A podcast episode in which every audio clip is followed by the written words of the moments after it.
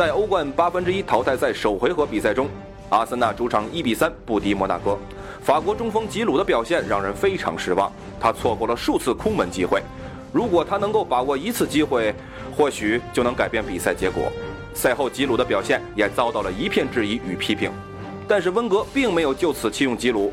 回到联赛，吉鲁依旧首发出场，并在与女王公园巡游者的比赛中破门，近十场联赛首发并打入八球。为何吉鲁在英超与欧冠的表现截然不同？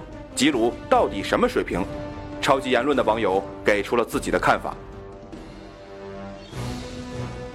支持吉鲁的网友表示，虽然与枪手史上那些伟大的、充满灵性的前锋没有办法比较，但是吉鲁还是一位不错的大前锋。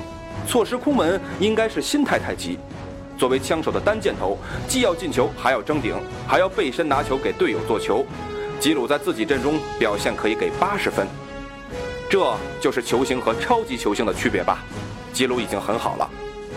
还有网友这样妙语点评：吉鲁就像一个平时考试不错的学生，到了高考一样也会紧张。他不是学霸，不能期待过高。而不看好吉鲁的网友这样表示：用一个资深阿森纳球迷的话说，吉鲁就是不堪大任，在激烈的道路上越走越远，没有单兵作战能力。只是个虐菜神器。